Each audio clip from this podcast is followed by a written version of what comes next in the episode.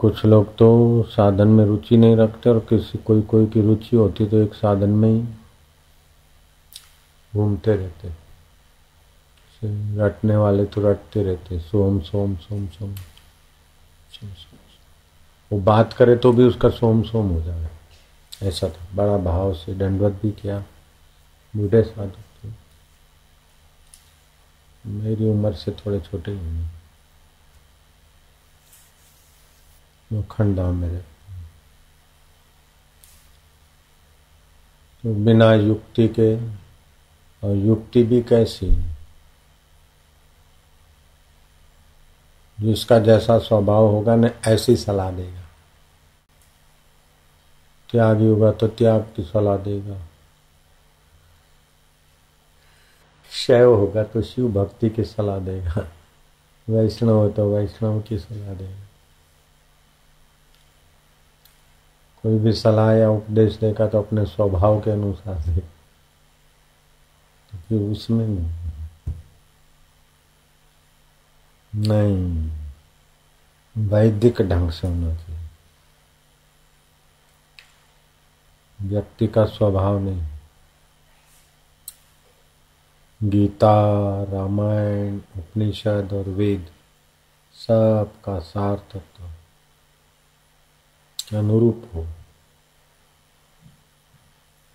और फिर अपन ऐसा स्वीकार करो। तो आसानी से ईश्वर प्राप्त आसानी से। गीता कहती है, सर्वत्र भगवान रामायण कहता है, हरि व्यापक सर्वत्र समान प्रेम प्रकट हुई मैं जान। वेद कहता है सर्वम खल विदम ब्रह्म सचबुच सर्वत्र ब्रह्म परमात्मा तो परमात्मा सर्वदेश में है, सर्वकाल में है सर्व वस्तु में हम जहाँ हैं, वहाँ भी हैं।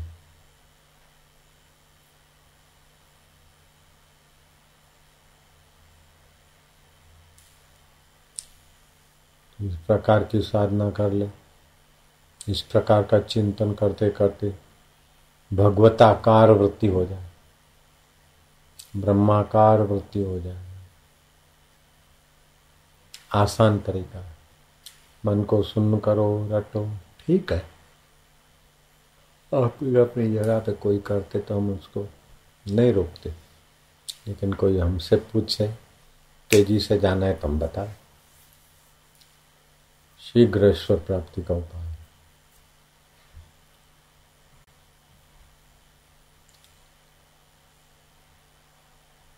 सिया राम मई सब जगदान। वासुदेवा सर्वम वेदांत, एक तो ये भावना से हुआ। दूसरा वेदांत से, सर्वत्र वासुदेव कैसे हुए? देखो एक पर ब्रह्म परमात्मा। संसार का सार शरीर है। आपका मकान, दुकान, आश्रम, आपका नाम आपका ट्रस्ट आपका मिलकत। शरीर है तो मिलकत है, शरीर नहीं तो मिलकत गई। तो संसार का सार शरीर हुआ, ये तो मानने में, समझने में आ गया।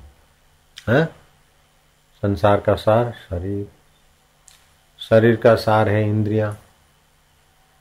आँख, नाक, कान, हाथ। इंद्रिया नहीं अंदर काम करे तो शरीर किस काम? का तो संसार का सार शरीर। शरीर का सार इंद्रिया, और इंद्रियों का सार है मन। मन का सार है बुद्धि बुद्धि का सार है जीवत्व, आजीवात्मा का सार है चिदावली, वो चैतन्य सत्ता। चिदावली का सार है वो चैतन्य। तो इंद्रियाँ बदलती है, मन बदलता है, जीव भाव बदलता है। कभी बोलते मैं पापी हूँ, कभी पुण्यात्मा हूँ, फिर भी जो नहीं बदलता है, वो सार स्वरूप हुआ आत्मदेव हुआ फिर अब बाहर आओ। पहले पर ब्रह्म, परमात्मा थे। तो एको हम बहु श्याम। तो जैसे पुरुष और पुरुष की शक्ति अभिन्न है ऐसा नहीं, मजदूर, तुम्हारा तो आज अस्सी रुपया है और तुम्हारे अंदर काम करने की शक्ति, उसका सौ रुपया। मजूर और मजूर की शक्ति एक साथ, पुरुष पुरुष की शक्ति एक साथ, ऐसे पर ब्रह्म परमात्मा और उसकी शक्ति। प्रकृति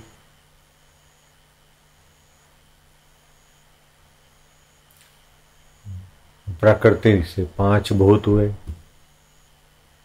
तो परमात्मा की शक्ति परमात्मा की सत्ता प्रकृति परमात्मामय हुई। उसके पाँच भूत भी परमात्मा परमात्मामय हुए। जैसे पानी में कोई राग द्वेष नहीं है आकाश में राग द्वेष नहीं है वायु में भी राग द्वेष नहीं है। है, है क्या? गंगा जी में अच्छा आदमी आके नहाए। तो भी देगी। और कसाई आके नहाए तो भी वो तो शीतल का देगी। गाय पानी पिए तो भी वही। हिंसक प्राणी आके पानी पिए तो भी वही। तो पाँच भूत। इन पाँच भूतों से सब पाँच भौतिक शरीर बने। तो अब अब समझ लेना। कोई भी कार्य कारण के बिना नहीं रह सकता। कारण तो कार्य के बिना रह सकता है। लेकिन कार्य कारण के बिना नहीं रह सकता। जैसे ये सूती तोलिया है तो इसमें से सूत निकाल दे तो तोलिया नहीं रहेगा, सूत रहेगा। और सूत में से रुई निकाल दे तो रुई रहेगी, सूत नहीं रहेगा। है? और रुई में से पृथ्वी, जल, तेज, वायु, तत्व निकाल दे तो तत्व रहेंगे, रुई नहीं रहेगी। और तत्वों में से प्रकृति निकाल दे तो प्रकृति रहेगी। तत्व नहीं रहेगी। अब प्रकृति में से परम चेतना निकाल दे तो परमात्मा ही रह जाएगा प्रकृति तो सबका कारण परमात्मा है। जैसे पृथ्वी पर जो भी पेड़ है सबका मूल क्या है, कारण क्या है? पृथ्वी। चाहे पेड़ कैसे भी हो।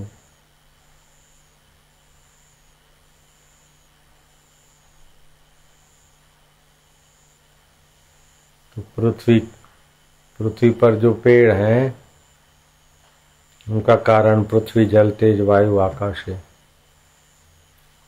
अलग अलग दिखते हैं अलग अलग इलाके के अलग अलग जाति के।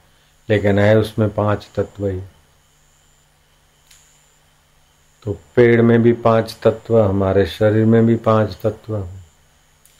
जिसकी सत्ता से आ मेरी आँख देखती है, उसी सत्ता से गाय की आँख देखती है।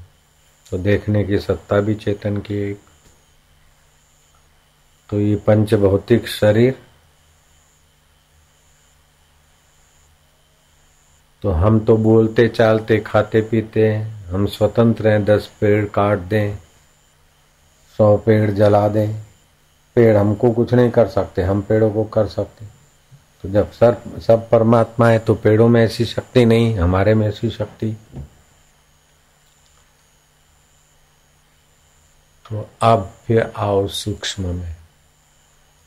तो परमात्मा सत्ता की कलाएँ होती है। जैसे पत्थर है, उसमें होना पना ये परमात्मा की एक कला विकसित है। लेकिन पेड़ है तो उसमें दो कला विकसित है। एक तो होना पना दूसरा भोजन लेना पना जीव जंतु में तीन कला विकसित है। है, भोजन भी लेता है और जगह भी बदलता है। पेड़ जगह नहीं बदल सकता। जीव जंतुओं से भी पक्षियों में चार कला है। वो अपने अपने घोंसले पशु, पक्षी अपने माँ को, अपने घोंसले को पहचान लेते हैं। साधारण जीव नहीं पहचानते।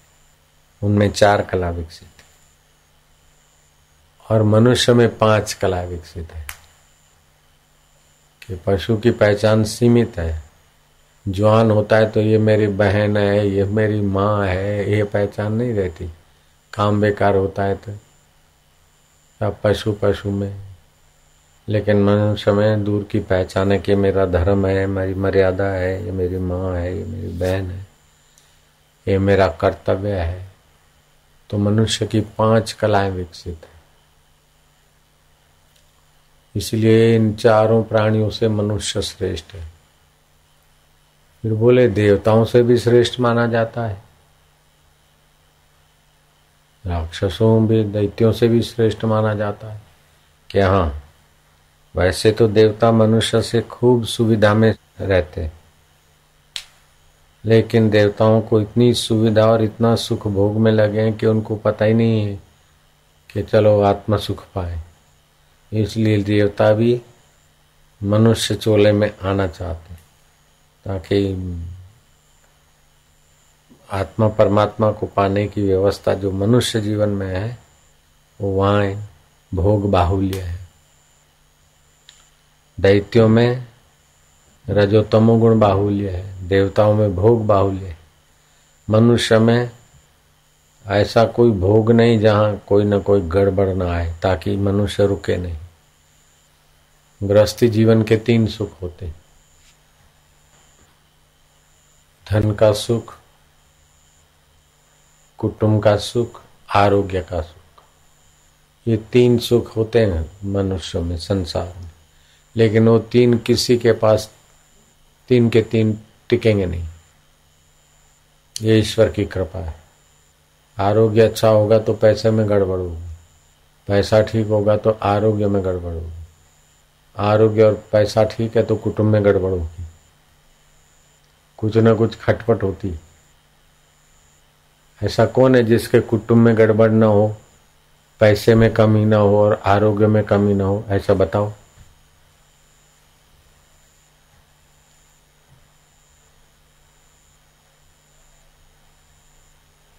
तो ये सिद्धांत जानने से मनुष्य को समता भी आएगी कि भाई ये होता है। और फिर सत्संग मिलता है, साधन मिलता है। और ऐसा कोई सुख नहीं जिसमें सुख में आसक्ति किया तो वो सुख, दुख दे देता है। जो प्रेम परमात्मा से करना चाहिए, वो प्रेम अगर दोस्त से किया तो दोस्त के तरफ़ से धोखा। जो भरोसा ईश्वर पे करना चाहिए, वो बेटे पे किया तो बेटे से धोखा। जो भरोसा ईश्वर पे करना चाहिए, पैसे पे क्या? तो पैसे में धोखा।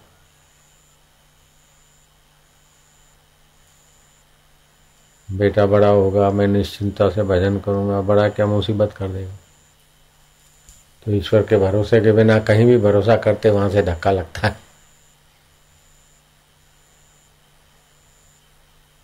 कबीरा, यह जग आए के बहुत से की कीने, मीत जिन दिल बांधा एक से वे सोए निश्चिंत तो एक अद्वैत परमात्मा ही सत्य है, चित्त है, आनंद स्वरूप है। सत्य है कि सदा, चित्त है कि उसकी चेतना अंतकरण में शरीर में देखती है। और आनंद स्वरूप है कि उसी आनंद स्वरूप की झलक आती है अंतकरण में। सुख मिलता रहता है जीवों को। तो जीवों को सुख मिलता रहता है तो संसारी विषय विकारों से मिलता है तो बेचारे उसी वास्ता में खपते। लेकिन सुख के मूल में चले जाए, ध्यान के द्वारा, भाव के द्वारा तत्व ज्ञान के द्वारा तो सच्चे सुख को पहचान ले तो सच्चिदानंद का चिंतन करके सच्चिदानंद में एकाकार हो फिर वो वासना के वेग से भटकेंगे नहीं। नहीं तो संसार में देखने के सुख का आया तो पतंगिया बनो। स्वाद की आसक्ति बढ़ गई तो फिर चटोरा जीव बनो भटको। ये है गणित। पाउंड कमा लिया, समझो million of million billion pound हो गया। What will be after then? 10 pound per hour नहीं, ten thousand pound per hour. मिल जाए तो क्या हो जाएगा? व्हाट विल बी लंदन में पाउंड मिलते ना तो एक घंटे में पंद्रह पाउंड नहीं मिले, पंद्रह हज़ार पाउंड, फिर क्या हो जाएगा? गाड़ी, मोटर फैसिलिटी बीमारी ईगो और टेंशन और अंत में छोड़कर मर जाना। तो दुनिया का कुछ भी मिल जाए तो भी दुख नहीं मिटेगा।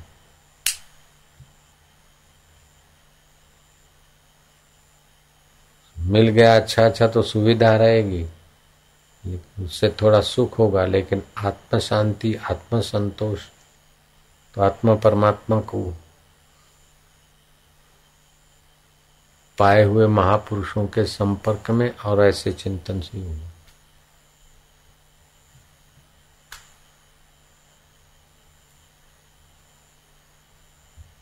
इसलिए आत्मचिंतन करें।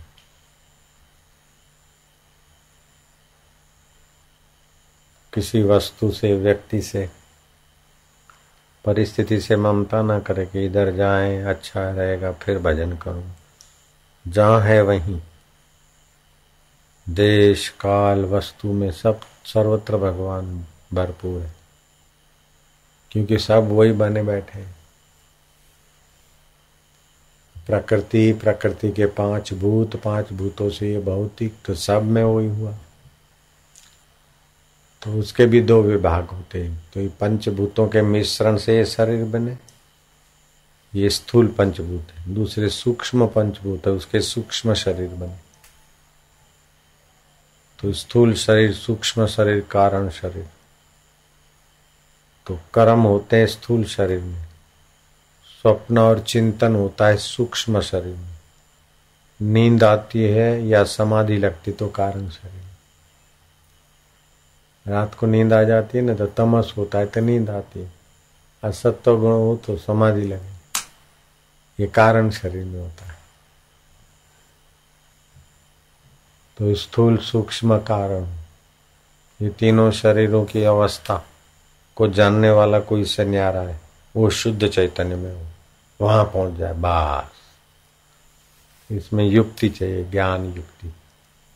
तत्व ज्ञान चाहिए। नहीं तो कारण शरीर में समाधि करो, साठ हज़ार वर्ष। फिर भी जो वासना लेके बैठा है, वही वासना उठेगी। लाओ घोड़ा। दिलीप राजा से तो समाधि लगाए, बहु रुपया बैठा, फिर जब जगा तो बोले, लाओ घोड़ा। तो भगवत पद को पाए बिना भगवत तत्व को जाने हुए महापुरुषों का अनुभव लेकर ऐसे चिंतन करे, शास्त्र के आधार तब संन्यास देते न तो गौशाला में ले जाते गायत्री जप करो। एक दिन उपवास कराते तो आम बाम सब शरीर का खिंच जाए। उपवास करेंगे तो इंद्रिया, मन शांत रहेगा। दोष दूर होंगे। फिर संन्यास देते मंत्र करते नदी में डुबकियाँ लगवाते एक सौ आठ। गौशाला में जप करवाते रात्रि को तीन बजे, चार बजे एक दिन उपवास, दो दिन विधि। दिन में संन्यास मिल गया। तो परिश्रम पड़ा और फिर बोले हाँ हाँ संन्यास। ऐसे ही बता दो जपो तो इतना कदर नहीं करेंगे। तो विधि से थोड़ा शुद्धि भी हो जाता है। चलो, विधि लंबी। कोई लंबी विधि से मानो, कोई सीधी विधि से मानो।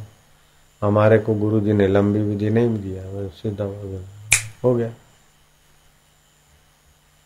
कैसे भी मान लो। सीधी विधि से, लंबी विधि से, भगवत सत्ता को मान के उसमें जग जाओ, बस।